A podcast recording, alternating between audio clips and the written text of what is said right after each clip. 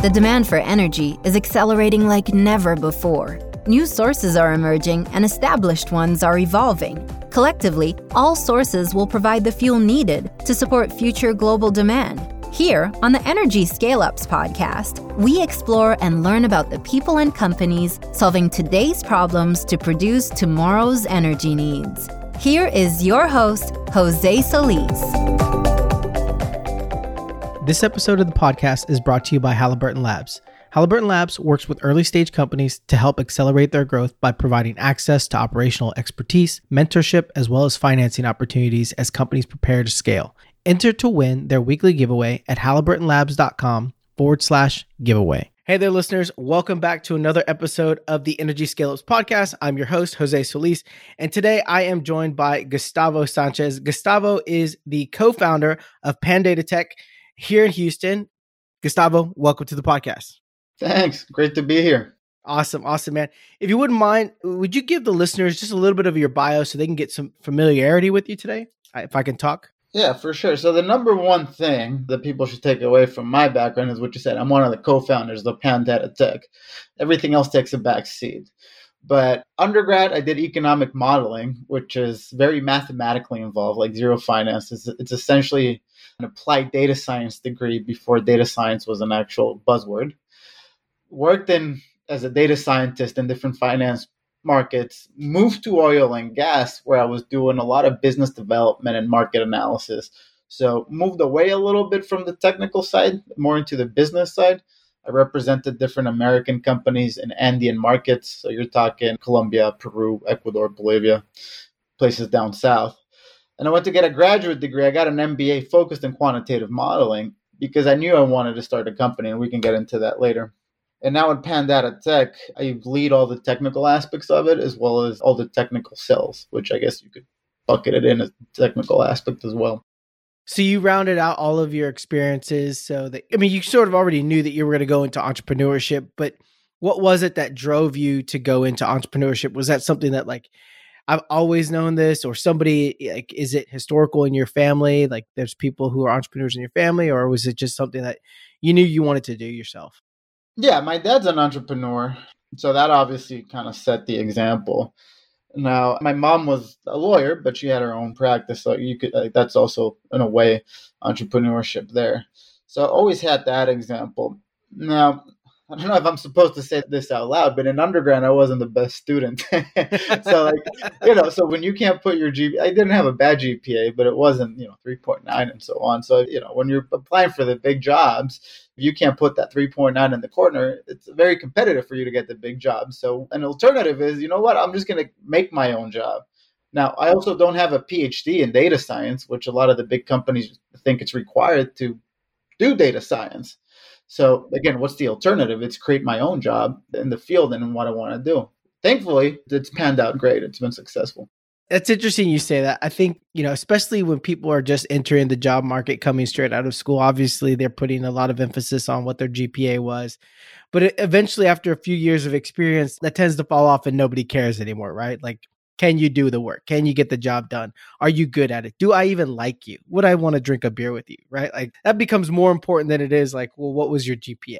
Yeah, for sure, for sure. But obviously, when you're out of school, I guess I, I didn't have the academic maturity to kind of realize that was important to get the big jobs.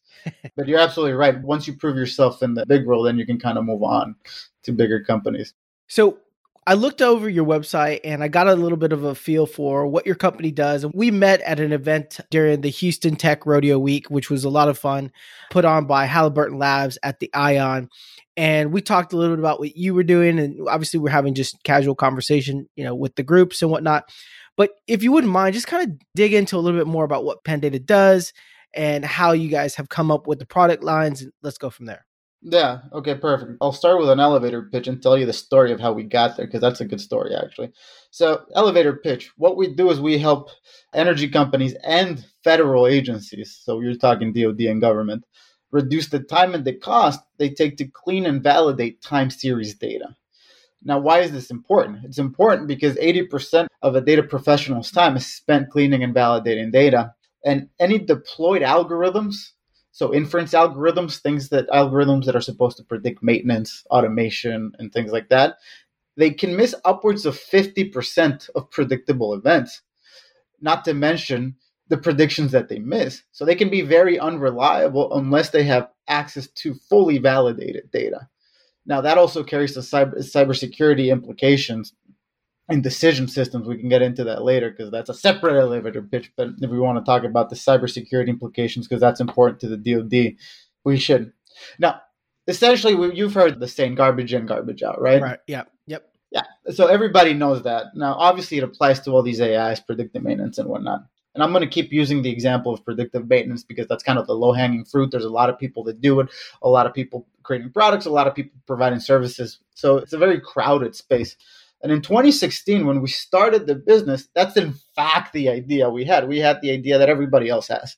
Let's do predictive maintenance and let's use these AI and advanced methods to do predictive maintenance. We were a little bit late to the party. You know, GE was just launching Predix. So that was big buzz. So it was hard to market with all the noise around Predix at the time. Things have changed now. And then you had all these other startups that were funded for and bigger and sexier than we were that were also doing predictive maintenance. The funny thing is that they all do other things now because it's still really hard to do predictive maintenance properly. the everybody pivots outside of the space. So we eventually meet up with one of the, and I, and I, won't use a lot of names, but we met up with one of the bigger offshore drilling contract, and we went and we pitched them this predictive maintenance thing, and their feedback was we hired and fired all kinds of different companies they said they could do our predictive maintenance because they couldn't give us a model that could predict anything. It was incredibly unreliable. So what we, we brought that in house. And they had built a phenomenal digital twin algorithm that was physics based to predict the maintenance of their blowout prevention equipment. And they were already building another one for the tripping. Okay, this is all subsea, super complicated stuff and they had their own PhDs, university PhDs. Like it was, it's a hell of an algorithm. so they go ahead and test it, and it turns out it's also unreliable. But you know, these physics don't lie, so they kept going over and over again, and it turns out it wasn't the algorithm. So when we were pitching this predictive maintenance stuff, we didn't have a lot of like IP or anything because we still hadn't even had a first paid engagement. So the guy that was running the innovation department wanted to test us technically. So he asked to see like essentially the analytics under the hood, like our process, so that he can see if we were legit data scientists or not. So we were like, we got nothing to do is we show him. And he was impressed enough that he said, you know what, I have this other problem, which is I believe the data in my historian is trash and that's what's fooling my algorithm right? So I know that I have this garbage, unvalidated data there, and that's what's going into my predictive maintenance, and that's what's making that unreliable. So if you can solve that issue, we can go ahead and work together. So it all started there. Wow. So they built these models, or they built these, you know, predictive maintenance analytical models or whatnot, and they assumed that they had a working model, but then realized it doesn't work and they started to think about like what could be the problem and then the problem was it was bad data or the data was like not valid or clean right? So you had to help them fix that? Yeah so i guess this is kind of where we get into some of like what we're doing as far as validating data and I'll kind of put this caveat when I talk about bad data, like that's probably not the best word to refer it, but it's an easy word to use it. So I'll, I'll still right. slip and use it. But it's more about unqualified data. It's like, I don't know if this is valid for a specific algorithm. So what we want to understand is not only, okay, is there missing values, right? Because when people think data quality, they're like, oh, so you do missing values, outliers, and anomaly detection. Well, yes, that's embedded in the product because that's basic but that's not what the technology does. What we're able to tell you is whether a specific data stream is relevant, valid, accurate, and reliable. But it, the bigger thing is it relevant and valid for the algorithm it's going into? Is it going to give you a false alarm? If it's going to give you a false positive and a false negative. So going back a little bit to that meeting, you're like, we can give you five weeks. If you convince me you can solve this, which we did in the meeting, we can give you five weeks to do a POC, quick and dirty code. Just prove to me that you can solve the problem. So the hypothesis was is that if we can predict the behavior, the intrinsic behavior, a signal of a sensor. So, for example, a pressure subsea in a BOP should behave a certain way, and what is normal, right? If we can do that robustly for a hundred mystery signals that are offshore, then it means we can create a product around it, right? We can validate the data. So they gave us five weeks. They give us a hundred mystery signals without telling us what it was. And it's like, all right, if you can tell me what like each one of these does, like you know which one's the pressure, which one's the hook load, which one's this, which one's subsea, and all these different signals, then it means that you can do what you said. It means you can you know validate based on behavior. It was the worst five weeks of my life, but we were able to do it with like 88%, like 88%. And it was like, okay, great. We proved that we could do it and that was kind of the beginning of the rest of it. Then with them, like the second engagement was building the API, and then we moved on to work with the DoD, some energy applications. But essentially, that's what it was. It was about at the very beginning, it was about creating a method that can validate the behaviored signals. Wow! So they gave you a five-week proof of concept timeline. So Says come up with this. You got five weeks. If you can do it, we'll we'll move forward. If you can't, well then here, you know, don't let the door hit you on the way out. That's exactly it. It was five weeks to either have a company or like I don't know, do something else. So at the time, it was just you and your co-founder working on it, or did you have other people working on this project as well? No, we did. So one of the things that was very important to me was have some sort of insurance policy. so there's a local partners of ours that is a very small boutique consulting firm that have some talented people. So at the beginning and still now they still back us up in a lot of things. They were my insurance policy. I hired two of them to come on the team for this to back me up. Okay. So we, we had redundancy and different methods we were going to try. We had all kinds of like different of it. So that was great. But i also did have internal people like our internal developers myself. We had a data analyst all internal Wow, that sounds like it was a pretty uh, stressful event, but luckily you got through it. And you sort of alluded to it, but I want to touch on that a little bit more talking about working with government entities because I think this is something that's really interesting, especially for the energy sector, because there's so many things that people make, services and products in the energy sector that are applicable to government buyers that might not understand like the opportunity, but also the process of doing business with US government entities. Can you talk to that a little bit and what that was like for your company and kind of how you went about it? Yeah, for sure. Now, I guess the best place to start is the Department of Defense is the biggest employer in the world. They have everything. And part of the critical infrastructure that they manage is power generation, distribution facilities, water treatment, you know, energy. So starting there, even if you make chemical injection pumps for the oil field, the DoD can be your customer because there's chemical injection for all the water facilities, and you'd be surprised the crazy energy stuff that they do. To it's incredible. Like you just wouldn't think about it, but they are. Now, another thing that people say, oh, but the government takes so long. Well, have you tried to sell to an oil and gas operator? The sales cycles are also a year and two years. In some instances, depending on the program, the DoD can be faster, or the government can be faster than the energy industry. Oh, but another thing people will say, oh, it's risky because if you lose your customer, you're essentially losing a lot of revenue. Well, if your major customer is a big company like Exxon, Shell, or Chevron, well, if you lose that customer, well, you run the same thing. So yeah. you run the same risk whether it's the government, the DoD, or whether you're an oil and gas service provider and like Shell's your anchor customer. They can also fire you. In fact, it's easier for them to fire you. so just getting those out of the way because that's what we've heard from like investors and partners and it's like, you know, but the reality is completely the opposite of that. They're just another customer. Now, the way we got in is the government has programs for, for small businesses. They define a small business as someone with less than 500 employees, 51% or more owned by American citizens, individuals, not companies and it can't be owned majority by like uh, private equity and VCs because then they count all the other employees of the companies they own in, so you may go over that 500. Ah, so first things first. So like if you're small, you know, less than 500 employees, like you're so if you're a startup and you got 10 employees, you're likely good to go. Especially if you probably you know the founders and obviously they have to be American citizens. They still own over 51 percent. You're good to go. Now this program has two things: either grants or actual service contracts. Right, so it's the SBIR. They call it the SBIR, so we'll call it that from now on. You can either get a grant, which is not real revenue; it's a grant, it's non-dilutive funding, which carries different implications on how you have to account for it or whatever. We haven't done that. We've used the program for service contracts, which is revenue, just like any other service contract in, in the world. So that's another thing that's a misconception. Oh, if you're in the SBIR world, you're getting grants and that's not revenue. No, the summer grants, correct. But there's other contracts that are revenue with milestones. The language is service contracts, and they can fire you if you don't hit the milestones in the contract. So they're contract. Right, right, right. So that's the way we went. The Air Force has probably been the best branch of the military that's taken advantage of this.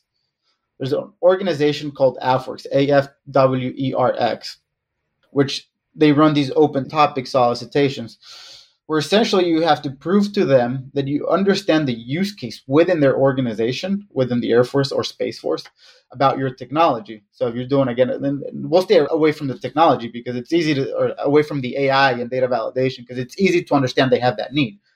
But if you're selling chemical injection, well, a lot of the bases manage their own water. So if you can prove that you can have chemical injection pumps that are special and better, and that base X can benefit from this, they'll bring you in and they'll give you these contracts. Now, there's different types of contracts. There's small fifty thousand dollar contracts, and there's big one and a half million dollar contracts, and there's a whole life cycle of them. Obviously, you start at the bottom, you work your way up, and I guess I mean if we want to go down that route, it'll be another thirty minutes, but it should be enough to kind of get people like googling and stuff. Yeah, I mean, obviously, you know, you talked about a little bit, but would you say would it be worth maybe the money to hire somebody who specializes in government contracting? Or you know is it something that with x amount of time? Because i look at it and say well there's so many things that go into government contracting that that are like unique to government contracting that people didn't understand don't understand. What would you recommend? I mean having gone down that road looking back on it if you could have hired somebody to help kind of walk through the acquisition process is that something that you would have optioned for well, that's the thing with entrepreneurship. Even if you're just in the private world, you know how they always say that the founder should close the first handful of deals? So I believe would be the same for the government. Close your first deal with the government. Go get that first 50K contract. Go get that first $750,000 contract. Once you have that cash flow and you want to get two, three, four more of those, yeah, bring someone in to help. Okay. But at the very beginning, like if you only have 100K to spend, maybe that's not the best avenue. But if you do have 255, I don't know. Well, yeah, you know, these are just random numbers. Yeah. But if you do have some level of disposable cash flow for operations and exploring new markets, it's absolutely a great avenue. Close the first one yourself because it really isn't rocket science. It's just reading documentation. Yeah. And then once you can then prove that you can do it, it's something you want to do, then bring someone to help you scale that. And I know the SBA also has resources. Like if you go to the SBA, they can also kind of help. They have people that come in and actually that's what they specialize in. They can kind of talk you through some of the processes when it comes to bidding on government contracts, whether it be local or federal. So I would probably be something I would use as a tool as well. Yeah, not only the SBA, the SBA has one of those offices, but every unit, every branch, every federal organization has a small business group. Okay even like Air Force bases have like at that le- smaller level, like the base, like they may have like a couple people that work with that work on the small business that they can help you point you in the direction how to do things. You can even get aid and help in writing the proposals from community colleges. I mean, it's just about finding the right place. But there's plenty available free help from government colleges and people in the space that can help you that first time around. Excellent, excellent. All right, so let's come back a little bit to Pandata and let's talk a little bit about the data quality method that you guys have developed. Yeah, so for sure. I think the biggest thing, we can start with defining what is data quality or the way we define it. And again, I'll say this again, which is it's not about missing values, outliers, and anomaly detection, because again, anybody can do that. But it's about understanding outside of that, on top of that, whether the data is accurate, reliable, valid, and relevant for a specific process. What is it intended for?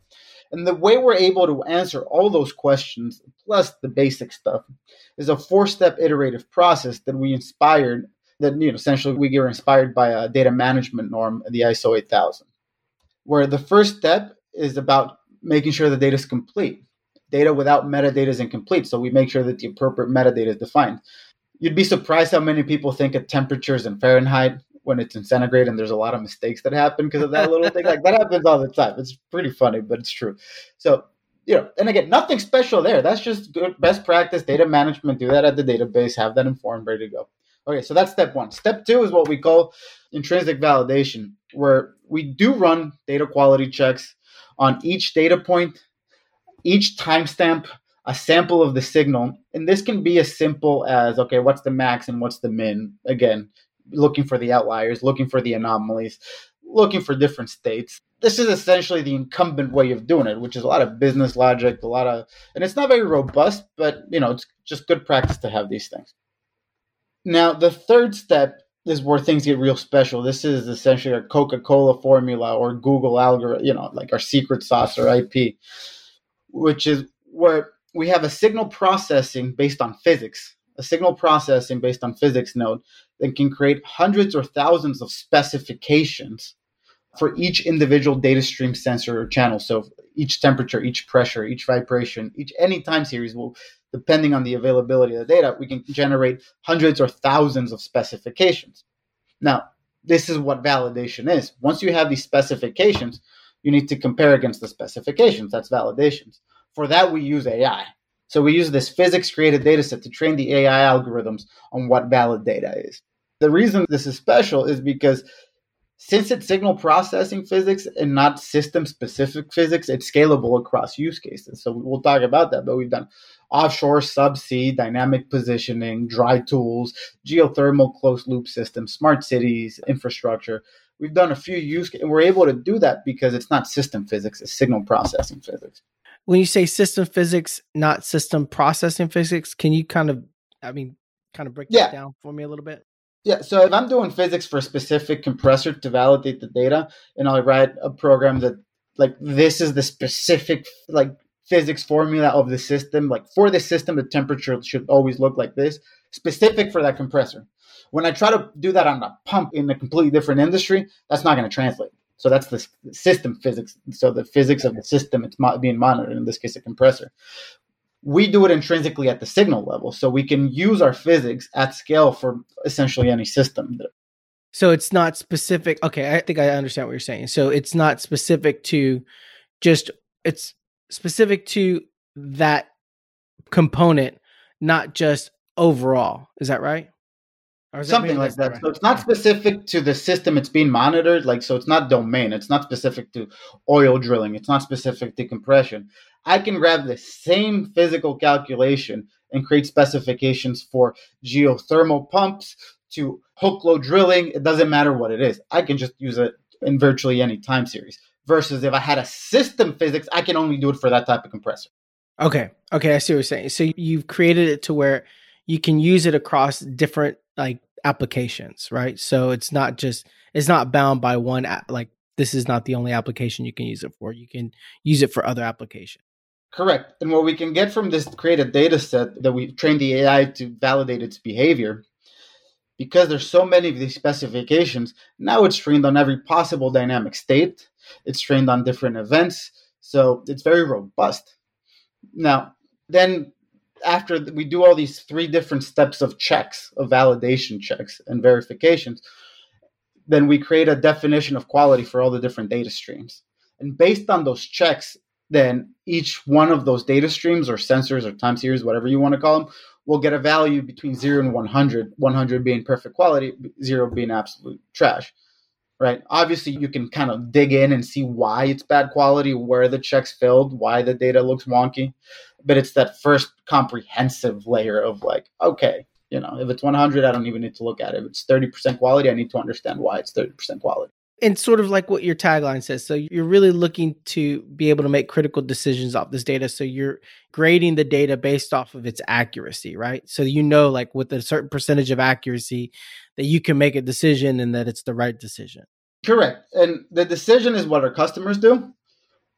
We just manage the data. We take it from a data management perspective where it's like, we're going to help you understand what data can generate false positives, what data can generate false negatives and we're just going to tell you when it's fully validated. The decision you make, but now you have data you can trust, so you can trust your decision. And so when companies hire you guys and they or they engage you, I mean, what are probably some of the most common challenges that they're trying to solve for? Like you've mentioned a little bit about, you know, just getting like information from their IoT from their rigs offshore Or is there any specific core common issues that you've seen reoccurring that, or is it usually always like we need something very specific? You know, like this is, you know, a unique problem. Yeah. So have you heard the stat? The big consulting companies publish this and they all kind of agree where they say that 70% of digital transformations have failed like in the past few years. Have you heard that? I know that, you know, implementing new technology usually has a high record of failure because the implementation is not done correctly. Like bringing in new technology doesn't really it doesn't always solve a problem. Yeah, so that's part of it, and that's exactly one of the things they say. So I'll talk about the other things they say. The other things they say why seventy percent of these digital transformations fails is one like the people and the culture. You know, they're management consulting companies, so they have to sell their people. They say that. I do believe that to be true though, as well. But what falls in our category is that they don't have the digital infrastructure to do the last part of the product. So companies will go in and say, okay, we're going to invest in predictive maintenance. Right? We'll continue to use this example. So they'll forget about all the digital infrastructure and they'll grab a couple data scientists, super smart people, engineers, domain experts in whatever they're trying to predict the maintenance on, and they'll build a really good algorithm in their computer on their sandbox. So they're using the same, you know, a very specific curated data set that they spend a lot of time curating that they only have to do it once because they're prototyping. So it works really well there. Now they think they have this incredible predictive maintenance algorithm, and when they deploy it, turns out, well, that only worked on that local computer on that demo, but it doesn't really add any value. In fact, it hurts us a lot more. That's when companies realize that meeting we had two years ago, we were onto something, right? So we already had talked about it, about data validation, data quality on the enterprise. And, you know, they're like, yeah, we kind of see it, we kind of not. And then they'll go out, they'll spend the money, they'll deploy something that doesn't work, and then they'll usually come back to us and say, "Hey, let's get back to having that conversation because I think we were onto something then." So that's the biggest challenge for us. It's I don't know if you want to call it maybe I don't want to call it hubris, but from these people because it really is not. But it's just the investment in the domain before they invest in the infrastructure. I get what you're saying. So could I equate that to let's say like if I want to take run some preventive maintenance you know ai on let's say for instance my home but i don't have like a smart thermometer. I don't have like any digital tools like iot stuff. Like let's just say it's all just standard analog like none of it's connected to any of my you know network. Like you know because you can connect just about every home appliance to your network now and it can be a smart appliance from your tv to your toaster. But if I didn't have any of that in place and I wanted to run, you know, preventive maintenance on those items in my home, and I tried to do that before creating the digital infrastructure, then I probably would end up, you know, it's like putting the cart before the horse. Is that right?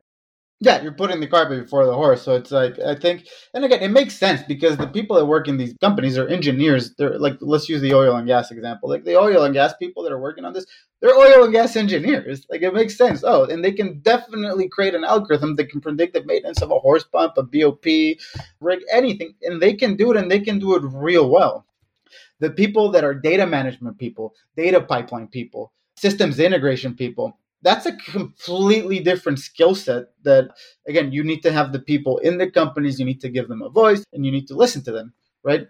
They're very different skill sets. The talent in the industry is so good so high level so domain specific that sometimes we forget about these other less domain things that are important for that to work you say that there's still a lot of room for improvement on putting more sensors and things like IoT things on, let's say, platforms or rigs or refineries or wherever that might be? Or do you think that we're starting to get to critical mass in that domain in the industry? It depends on the operator, but for the most part, the sensors are there. Like if you go offshore, one of the like you know big big companies, maybe not so much the mom and pops, they'll have forty thousand sensors there. Problem is they're only using four hundred of those sensors. So the critical mass of the sensing is there. The integration of those sensors is not because it's still siloed. So, like a team of 10 people are looking at 10 sensors over here, a team of 10 people are looking at 10 sensors over there. Uh, some are going to the OSI Pi data, some are staying on the edge, some are used for information purposes only. So, there's not so much, there's not a lot of standards on how to unsilo so that it's managed at the enterprise to reduce that cost. how to store it, how to validate it. It's those standards that are not there that we need to start hitting critical mass. But the data collection is there. It's just the digital infrastructure in between the data collection and the domain decision, like the predictive maintenance. That's ready. It's what's in between that's not ready. And that's what needs to hit critical mass for the, the output of the predictive maintenance type stuff to work. I got you. And how does cybersecurity tie into this? Oh, okay. That's a really good question. So, t- this is actually from our work in the DoD, right? So, it's actually a pretty funny thing. So, I'll kind of, when you're talking about decision systems, right? Like an AI that's predicting automation, maintenance, optimization. So, again, we'll use the example of predictive maintenance because everybody understands that. The number one digital risk to this artificial intelligence that predicts maintenance is not people from the outside hacking. It's the data that the system depends on, right? Because cybersecurity, it's about mitigating digital risk. Part of that is keeping hackers out and two factor authentication, endpoint protection. And those are what we call external cybersecurity risks.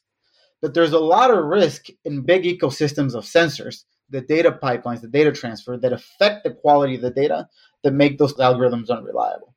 So I essentially just told you the same thing I told you 20 minutes ago, but from a cybersecurity consideration. That message is very important to the Department of Defense. They call that intrinsic or internal cybersecurity risk. Okay. Right. So, for example, in SCADA systems, which we use a lot of SCADA in the oil and gas industry as well, as they keep getting open standards and data transfer, and you know they're bigger, better, stronger, less proprietary. That comes with a lot of cybersecurity concerns. So there's a lot of investment in okay, the data collection, the endpoint protection, keeping the bad people out, two-factor authentication where you have to be, so on and so forth. But what happens when you have a miscalibrated sensor? What happens when good intentioned engineers mess up a configuration in a database? That is digital risk that affects the quality of the data and therefore affects the decision of the domain algorithm at the end of that process. So if you're validating data every time there's data transferred internally to that system, then you can pinpoint where these risks come up. I get what you're saying. So in this domain, when we're talking about cybersecurity, we're not exactly talking about people hacking into your system. We're talking about internal threats where you can have issues because of basically bad data, right? Yeah, a digital risk. A digital risk. There you go. A digital risk. So people, when people think cyber, they think of the hackers and the pipeline that got hacked. Which, by the way, once they hack in and they're inside and they're injecting bad data into your channel, that becomes an intrinsic risk because they're inside. Right? So there's also that. But then that's not the only thing that create risk in big systems, especially if you're trying to manage 40,000 signals at scale. Like you're going to have a lot of little nodes that can add risk. So cybersecurity is about mitigating digital risk. Some of that comes in the form of hackers from the outside, bad actors can also be configurations in a data pipeline. Yeah, I mean identity access management, things like that, right? You know, looking at, you know, I think there's like separation of responsibilities and things of that nature where you're making sure that, you know, people aren't doing things by accident, not because they're being, you know, malice or anything, but accidentally making problems within your yeah. digital space, yeah. mitigating that digital risk, as you were saying. Yeah, a good example specifically to what you're saying, the, the, the identity access management, is you bring a new piece of equipment online into your network brand new. The network's been operating. You bring this new pump, this new compressor, this new whatever. You bring it on. The network has to be able to identify where the signals are coming from and what they are, and whether it's allowed in the network. Right now, you bring it in, and you know how it is. You told me you've worked on the field, so you know how it is. Where when they tell you to connect the cables to the IO and whatnot, it's just like there's not a lot of instruction. Here's like a big messy amount of cables, so you do your best. Sometimes you may have some channels flipped, so when you hook up this new thing to the network, and you need to understand whether the pressure channel is actually giving you a pressure reading and not like a vibration reading, because that happens more than you think, where the cable's swap. Now, that's not a bad person hacking in and swapping the channels. That's just, you know, you brought a new thing in, the cables were flipped because of human error, and that's creating bad quality data right? You need to be able to identify that at the beginning and monitor it throughout the whole time because when there's downtime, that happens again. Excellent. So not only identify the new thing that's on the network, but every component that's generating data of that new thing in the network. Let's look down the horizon a little bit for your company and what you guys are doing. What are some of the next milestones that you guys are looking to reach? So, yeah, absolutely. So, everything we've built so far has been through revenue. We've bootstrapped in a way that, that we're very proud of. And it's not that we haven't wanted to raise funds. It's that every time we try to raise funds, like we get some sort of big contract. So then it's like, well, obviously we have to focus on this. you know, so we're like, okay, let's just do this instead. So that's nice. It's essentially, obviously, COVID hit a little bit, right? Between people working from home, being hard to sell to people at home, finding energy executives over Zoom, over here, and so on and so forth, prices going negative. So even though we've been blessed that we're having energy a lot of energy use cases even through covid that we worked on we want to reach the the marginal growth or the level of growth we were experiencing in 2019 we were able to maintain the company maintain the growth just a little bit slower growth. And the way we're doing that kind of as next milestones is increase the amount of work in the private energy space but continue to use the federal space so the dod space to build more technology on top. I don't think I mentioned that, but that's one of the ways we use that market is to test and build new tech so that we can go then provide it in the private space. And the DoD is gladly willing will do that gladly with you. I guess that gives you the opportunity to not have to, you know, miss opportunities because you're putting dollars into R&D, right? Imagine you get a contract with like an operator's innovation department and they're like okay like we're going to be able to use whatever you're built through this contract with no license fee because we're building it together but you get to keep the ip so then you can go create a business out of that. That's essentially one of the ways you can work with the dod as well. So we do that when we want to build new technology. So we're actually transitioning now into another bigger contract which is to build data labeling capabilities into our technology, which is a different conversation we don't have to get into, and then turn that back around to sell it to the energy space on the private sector. Interesting. Before I let you go, I've got one more question. I like to ask this every guest that comes on the show. Out of all the things that you've done, out of everything that you've picked up of skills, and what are some of the skills and habits that you developed that have helped you most over your career? Oof. Well, as far as habits, is kind of taskifying everything right? Especially at the beginning where you, there's so much uncertainty. You're like, okay, I started, you wake up, company started. Okay, what do I do? I'm the CEO and founder of this company. What do I do? So the best skill that I want is essentially learning how to taskify everything and just take it step by step. That's the best. Like not let myself get overwhelmed by the amount of work and uncertainty, but like under whatever strategy that's been agreed with and me and my co-founder, these are the tasks I'm gonna do and today I'm gonna do this and I'm gonna do it tomorrow I'm going to wake up and I'm going to do that. The second biggest thing is patience. You obviously need to figure out how to survive. Like for the first year of the company, I drove an Uber and took care of and babysat dogs. Now to be able to like you know be able to have a car note and all these things, but also once you get your first 50k contract, have the patience to get that 250 because the sales cycles are long. Like this isn't consumer. You just don't put stuff in an app store and make a lot of money. You're gonna like these are very specific, slow industries. So that level of patience and expectation where you start the company, you think you're gonna have a big salary in six months. Well, no, have the patience to wait two years for your good salary. That's another thing I learned the bad way, right? No, I mean I think that's great advice, especially when people like you know they get these rose colored glasses on sometimes and think well i'm just going to start this business and everybody's going to want to write me a check right like that's how it's going to go right know, when it doesn't go that way, you know, having that patience to understand. And I think, you know, there's a lot to be said about, you know, not just having patience, but having like the wherewithal to be able to, you know, put yourself in a situation where you know, like, I've got to do what I got to do to pay the bills, but I'm going to keep going down this road. Like, this is the path that I've chose. I'm committed to it. You know, sink or swim, I'm going to do it. That's just what's going to happen, which is not easy. It's commendable. I talk to people on the podcast all the time that have walked many miles in these shoes and you can usually tell like the stress that they've been put through because you just know, you know, when somebody's what you would call battle hardened, right? They got that thousand yard stare sometimes, and you just yeah. know, like, yeah, they've been through it. You know, they've been through it, been and through. it's commendable. Before we go, I want to ask all the listeners to enter our weekly giveaway. It's a really cool recycled backpack from Halliburton Labs. The backpack itself is not recycled, it's made out of recycled material. So you'll be doing the Earth is Solid. You can get that at the link in the show notes.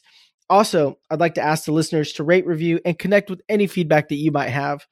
Gustavo, thank you so much for joining us today. Listeners, thank you so much for joining us today. It's been a great conversation. I really appreciate you giving us a lot of detail about what you guys are doing, all the work that you've put into it. I can tell that, you know, it's definitely been a journey thus far and that you're ready to hit those next milestones. And I can't wait to get you back on the show and hear about, you know, the developments since the last time we spoke. For sure, man. It's been super nice. Thanks for having me. No worries. We'll talk again soon. Join us again next week for another episode of the Energy Scale Ups Podcast, a production of the Oil and Gas Global Network. Learn more at oggn.com.